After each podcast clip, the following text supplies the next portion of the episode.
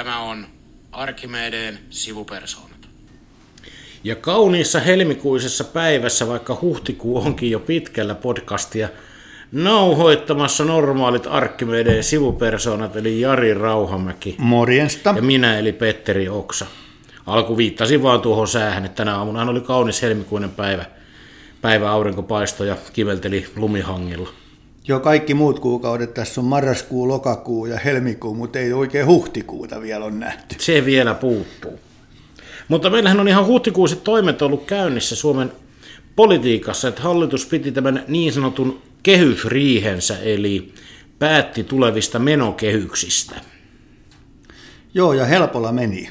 Oikeastaan yllättävän helpolla. Niin, kaukana ovat ne tämän hallituksen ajat, kun näihin riihiin joka kerta spekuloitiin, että nyt hallitus kaatuu, niin nythän se oli vähän niin kuin sisään, sisään kokoukseen ja tulos tuli oikeastaan saman tien. Joo, ja varsin yksituumaista ja, ja oliko jopa nähtävissä helpottunuttakin, en tiedä. No. Vähän tuntui helpottuneelta. Mä luulen, että kaikilla saattaa olla, että mitäs jos tässä sittenkin vähän jouduttaisiin riitelemään joskin aika yllätyksetöntä tässä vallitsevassa maailmantilanteessa. No kerropas Petteri nyt sitten edunvalvontajohtajana, että miten hallitus on meidän etuja tai meidän jäsenten etuja hoitanut kehysriihessä, että mitä hyvää löydät sieltä kehysriihen päätöksistä? No kyllähän kai se täytyy todeta, että onhan se meidän jäsentenkin näkökulmasta hyvä, että turvallisuuteen laitetaan lisää lisää rahaa, koska se nyt ylipäätään, että ei voida tehdä töitäkään, jos maa ei ole turvallinen. Ja kyllähän ne sijoitukset lisää sitten luottamusta Suomeen talousympäristönäkin, jos tämä kova turvallisuus jätetään sitä sikseen. Mutta kyllähän se sitten keskeinen on, on nämä TKI-panostukset ja nimenomaan sitten siinä tämä tie eteenpäin, että lähdetään tekemään tätä lainsäädäntöäkin, millä turvataan TKI-rahoitusta eteenpäin. Ja peruttiin niitä aikaisempia tutkimus- rahoitusleikkauksia. Että kyllä se on se keskeinen viesti, mikä sieltä tulee mun mielestä meille ulos. Joo, positiivista just täällä TKI-puolella oli se ammattikorkeakoulujen pääsy sinne. Toki summa on pieni, mutta maasta se pienikin ponnistaa, että se on mun mielestäni hyvä, hyvä siellä.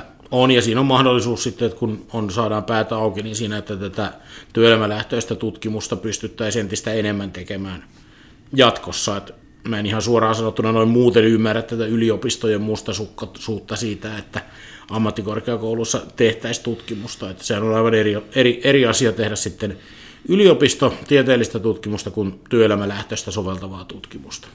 Kyllä.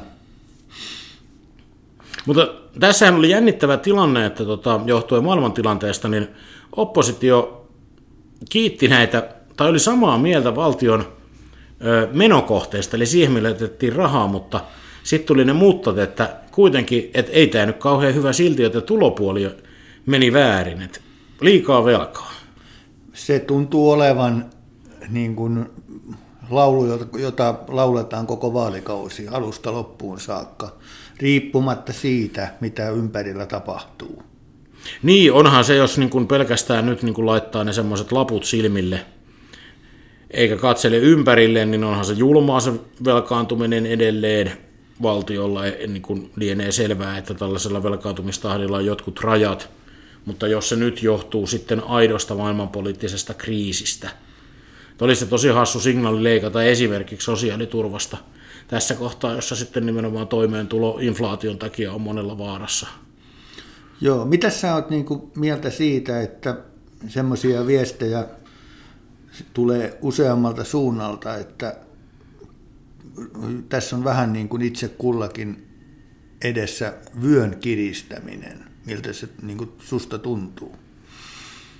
Kyllä mä pidän sitä vähän outona viestinä, että lähdetään sen kuristamisen kautta, kautta. Että on jotain, niin kuin mä ymmärrän sen, että joku oli laskenut esimerkiksi sitä, että tämä Venäjän tuontienergia voitaisiin korvata sillä, että laskettaisiin kaikki laskisi 18 asteeseen sisälämpötilan ja jäädyttäisi enintään kahteen viiteen. Et niin kuin sellainenhan niin kuin kuulostaa niin kuin järkevältä, mutta se, että se kuristaminen tuodaan ensimmäisenä vaihtoehtona siihen, niin se tuntuu jotenkin niin kuin kovin rajoittuneelta ja kapea katseiselta. Mulla on semmoinen aatos ollut tässä, kun tätä keskustelua seurannut ja sitten vähän niin kuin katsonut, mitä ympärillä tapahtuu, niin, niin tota, sana kuristaminen ei tunnu kivalta tai vyön kiristäminen, mutta en mä pane pahakseni ihan henkilökohtaisesti, vaikka jotain esimerkiksi kulutustottumuksia joutuisi tässä tarkastelee vähän sillä tavalla ja, ja katsoo, että mihin, mihin tota, mit, energiaa käyttää ja mihin rahaa käyttää ja niin edelleen. Ja sitten toinen asia, mikä, mikä niin kuin, että, että tässä on niin kuin semmoista tiet, tiettyjä toiveita, että musta tässä on merkkejä siitä, että tämän kriisin keskellä syntyy jotakin uutta ja, ja tota, että tästä kuitenkin päästään, päästään niin kuin vahvemmalle pohjalle tämmöisten ehkä uusien ideoiden ja innovaatioidenkin kautta. Joo, nyt on melkoinen vauhti uuden, uusien tuotantojen, uusien tuotantomuotojen ja monen muun kanssa, että, että niin kuin jos jättää sen va- vakavan vai valtavan inhimillisen kärsimyksen Ukrainassa sivuun, niin tällä hetkellä niin kuin on voinut käynnistää sellaisen murroksen, jolla on pitkällä tähtäimellä kyllä aika paljon myönteisiäkin seurauksia. Kyllä mä uskon niin, mikäli niin kuin, niin kuin sanoit, niin tästä itse kriisistä päästään, selvitään niin pienin vahingoin kuin mahdollista. Et, et, et toki nyt jo on, kun katselee uutiskuvia, niin ei se paljon, itku ei ole kaukana, voi sanoa ihan rehellisesti. Näin on, mutta palatakseni tähän kotimaiseen vyönkiristykseen vielä, että mulla on itse asiassa vähän yllätys, että poliitikot kaivaa tämän retoriikan aina kovin nopeasti sieltä sanojen työkalupakista, että koska olisi ihan eri asia sanottaa sitten niin kuin sä lähdit äsken tekemään, että nyt on aika oikeille valinnoille ja kulutustottumusten miettimiselle ja niin kuin ratkaisujen kohdentamiselle ja fiksuille valinnoille. Se on eri asia, kun sanoit, että nyt vaan kiristetään vyötä, koska sitä vaikka energian käyttämisen ja kulutuksen suhteen muutenkin, niin valinnoistahan siinä on kysymys.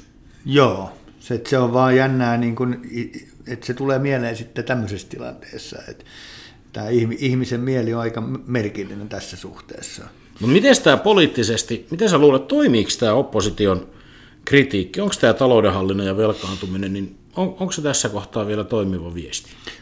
En jaksa uskoa oikein siihen, että et, tota, niin kun, en väheksy sitä viestiä ja, ja sitä, niin kun, sitä perusasiaa, mutta tota, kyllä mulla on semmoinen käsitys, että jos, jos niin ajattelee ihmisiä, niin kyllä niillä on tällä hetkellä muut asiat mielessä päällimmäisenä kuin se, että, että onko 100 miljoonaa enemmän tai vähemmän velkaa.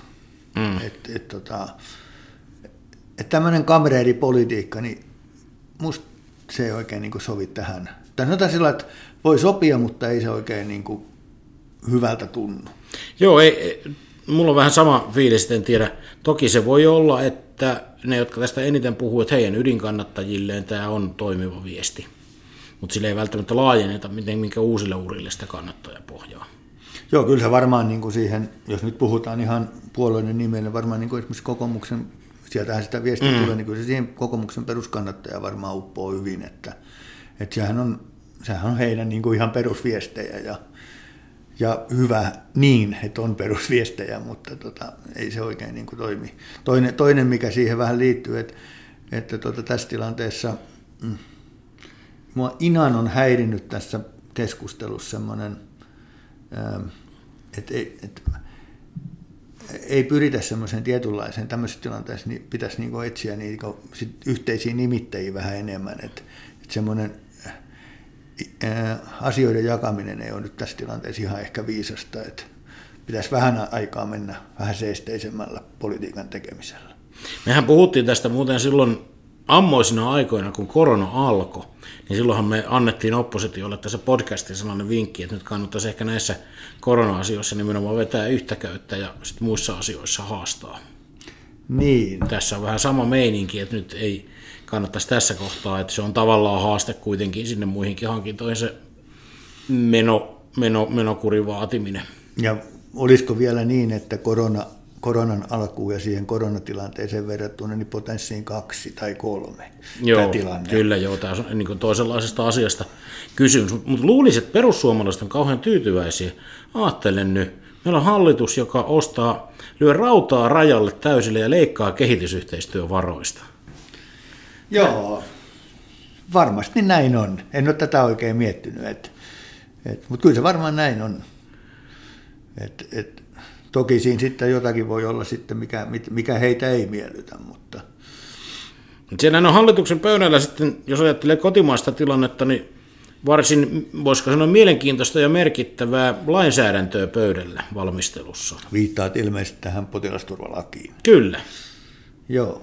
Mitä tässä keskustelussa jo lakon murtamislaiksi ja ties miksi kutsuttu. Joo, se ei niin kuin äkkiseltään, ei se ainakaan meikäläisellä niin kauheasti hurraa huuta ja herätä tämä.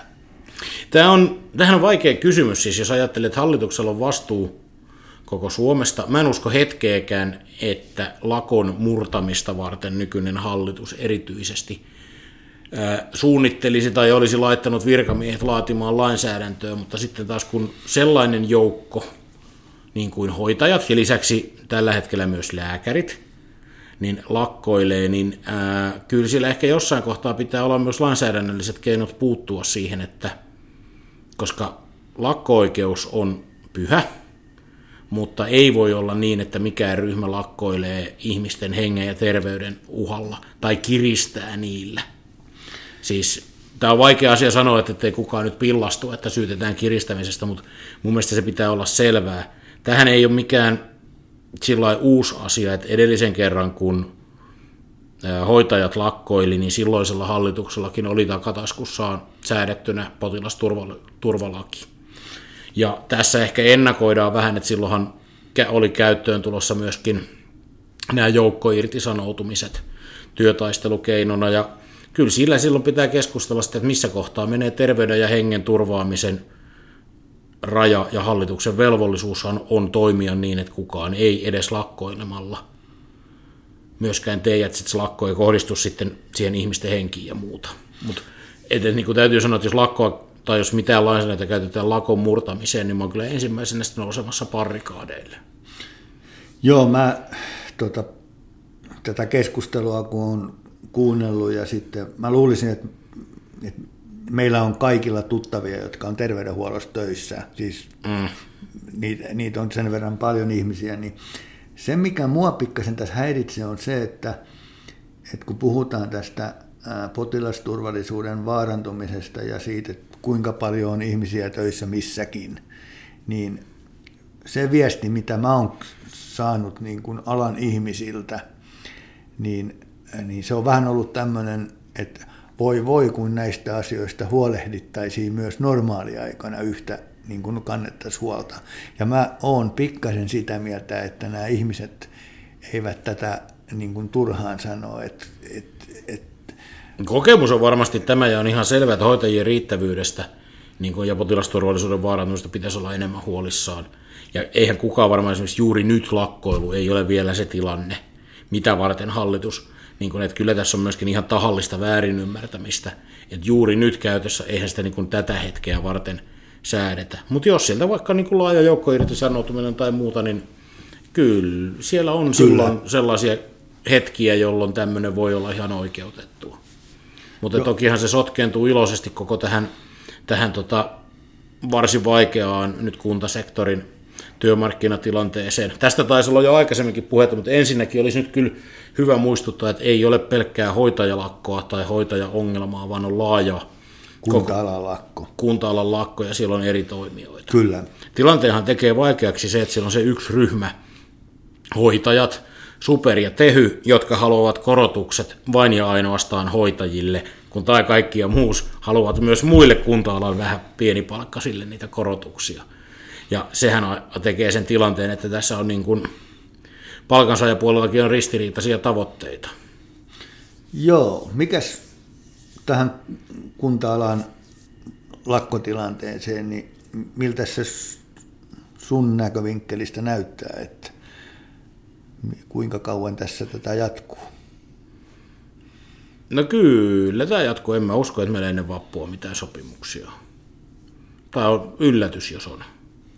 Mutta jos lähtisi liikkeelle siitä, että mä oon ollut yllättynyt, että tämä liikuttaa meillä Insinööriliitonkin jäseniä. Mä oon saanut tässä tällä viikolla useamman sähköposti, jossa on kyselty, että miten mä aiotaan tukea ja ratkoa tätä tilannetta. Kyllä.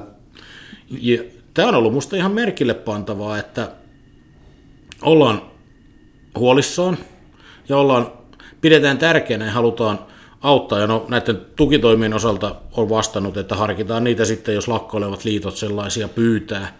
Ja muistuttanut, että meillä on kuitenkin ihan omiakin jäseniä omien oikeuksiensa puolesta lakkoilemassa, että tilanne ei ole ihan niin, niin yksinkertainen.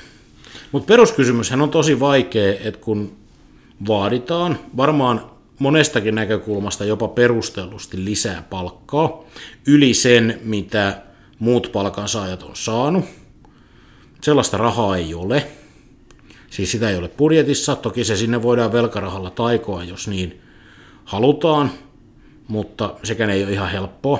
Työmarkkinalogiikka ei välttämättä tue sellaista.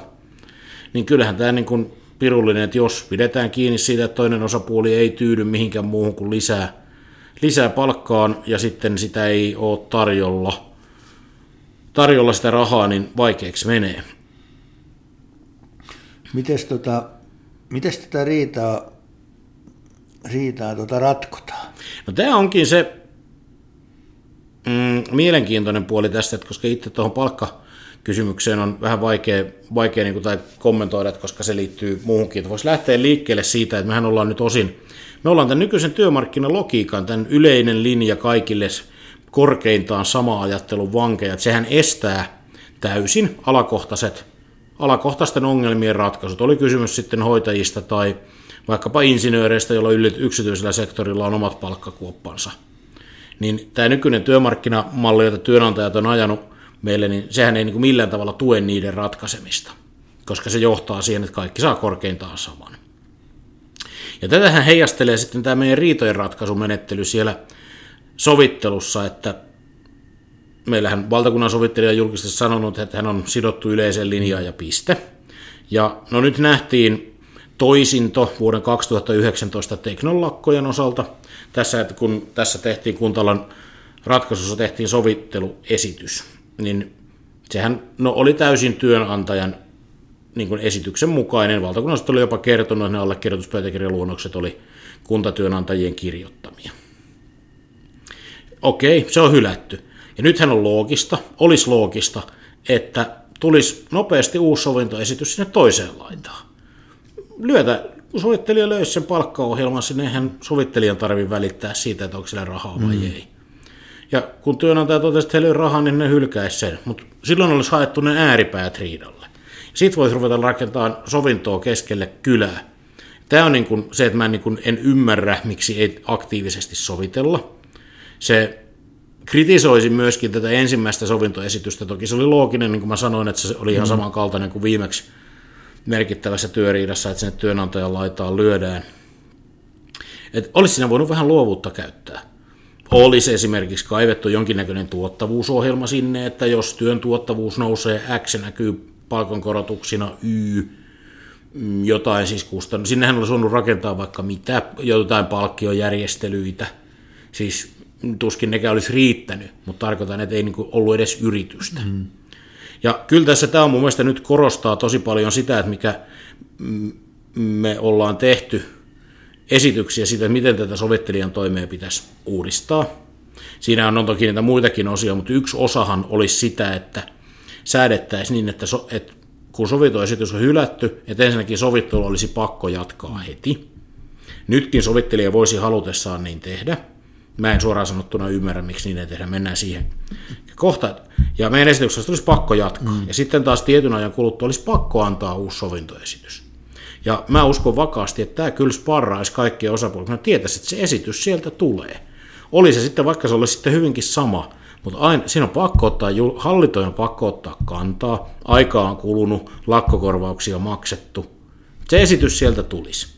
Ja sitten se menisi, että se, ja mun täytyy sanoa, että niin kun, mielellään ei kesken sovittelun siis instituutiota tai se haltijaa kritisoi, mutta että niin kun, että, että mun on vaikea nähdä, että kun tärkein pakkokeino sovittelijan on käytössä, että hän voi pakottaa osapuolet istumaan siellä pulevardilla. Niin, jos mä olisin sovittelija, niin kyllä muuten istuisi ihan tarkkaan. Ihan joka päivä. Niin, sä taisit joskus aikaisemminkin sanoa. Niin, sanoisin aamulla, että tota, olkaapa hyvä ja keksikääpähän lounaaseen mennessä, että miten tämä riita ratkaistaan. Jättäisin sitten sinne mähmäröimään keskenään ja menisin kysymään, että onko riitaa ratkaistu.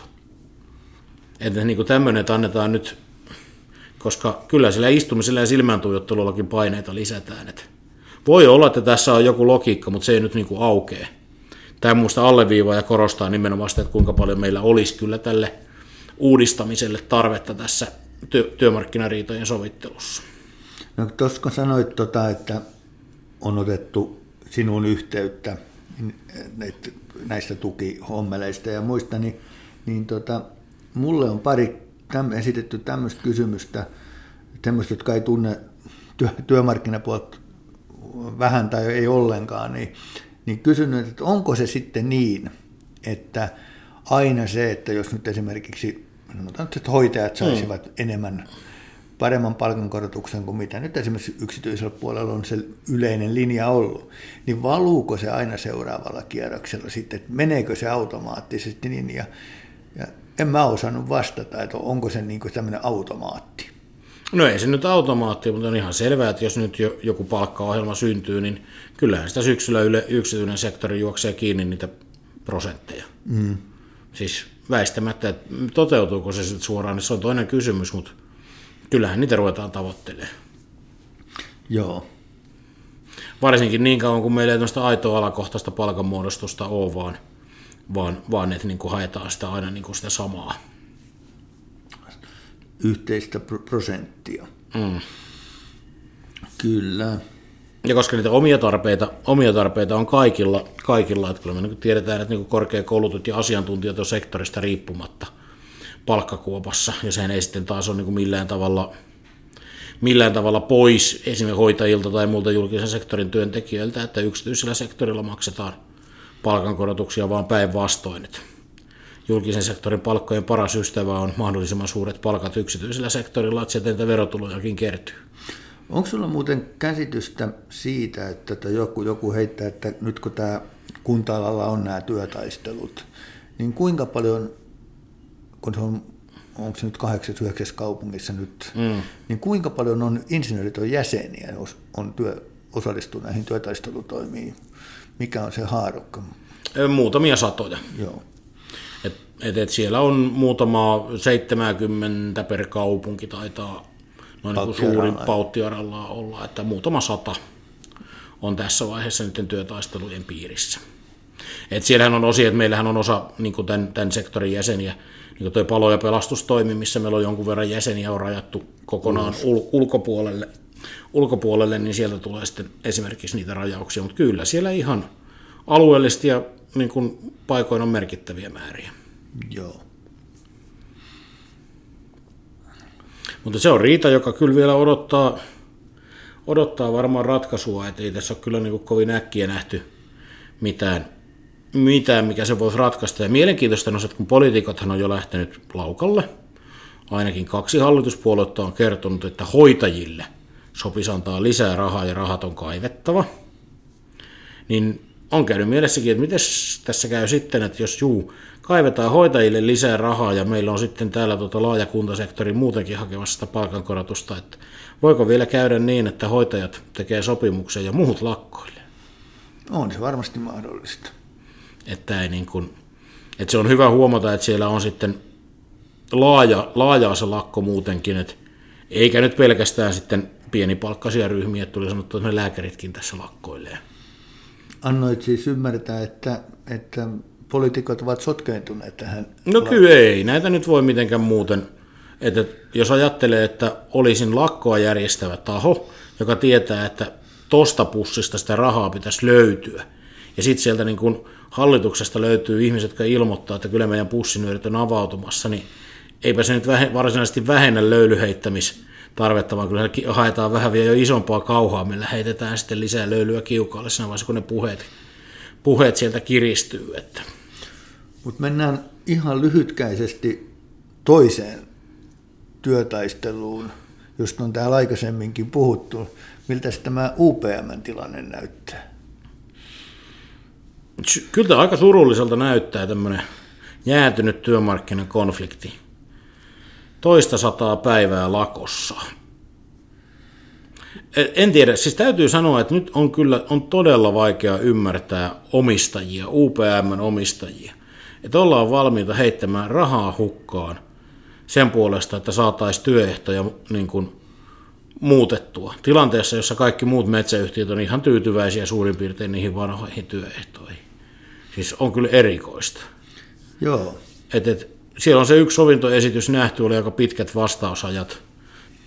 Ajat, että ehkä tässä huhtikuussa voisi toivoa, että niin kuin loppua tulisi, mutta että, täytyy kyllä ihmetellä, että miten, että kyllä siellä yhtiössä paljon rahaa on ainakin ollut, kun sitä on varaa nyt menettää niin kuin miljoona tolkulla.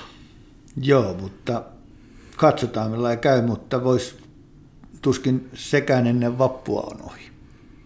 No valitettavasti ei, ei välttämättä ole jo. Joo. No, oletko jääkiekkoa katsellut? No kyllä, vähän oikeastaan tässä nyt sitten niin kuin kasvavalla innolla kevään edistyessä. No, mullahan on semmoinen surkea tilanne, että, että tota, nauhoitusta tehdessä niin ainoa, ainoa väliedestä tippunut joukkueen oma joukkue, eli viime vuoden mestarit Lukko. Että muut vielä pelata, pelaavat tänään keskiviikkona. Kyllä, jo ilahduttavan tasasta, että jos niin ottelupareista kaikki menee seitsemänteen peliin, paitsi se yksi, niin kyllä se on, tarjoaa niin kuin urheiluvihdettä koko rahalla. Et toki siis turhaahan ne pelailevat, että tässähän siis ollaan näkemässä siis tamperilainen finaali.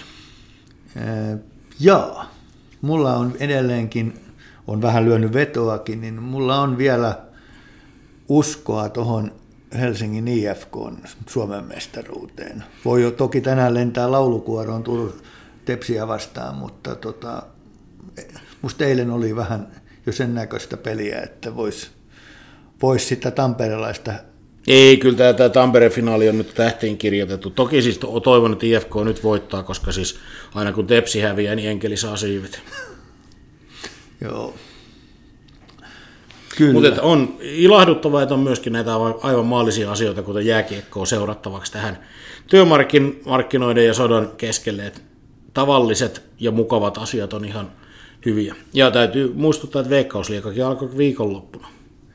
Olitko paikalla muuten? En ollut, kun olin tuolla pohjoisessa työ, työreissuilla, mutta tota, sain otteluraportin kyllä paikan päältä, että oma, oma, joukkue, oma joukkueen otteet olivat ihan kohtuulliset kauden avaukseen. No se on hyvä. Ja, ja tota, toivotaan, että kelitkin tulee semmoiset, että vihreälläkin vielä pelataan. No ei ole, ei näillä pakkasilla hirveästi tuolla futiskatsomassa välttämättä viihdy, että se vaatii tosi faniutta jo se. Kyllä, mutta ei mitään. Keskitytään nyt viikonloppua kohti niin urheiluun. Näin, ei... näin tehdään, ei liikaa kannata murehtia, varsinkaan niitä asioita, mihin ei itse voi vaikuttaa. Juuri näin. Hyvä, kiitos. Moi moi.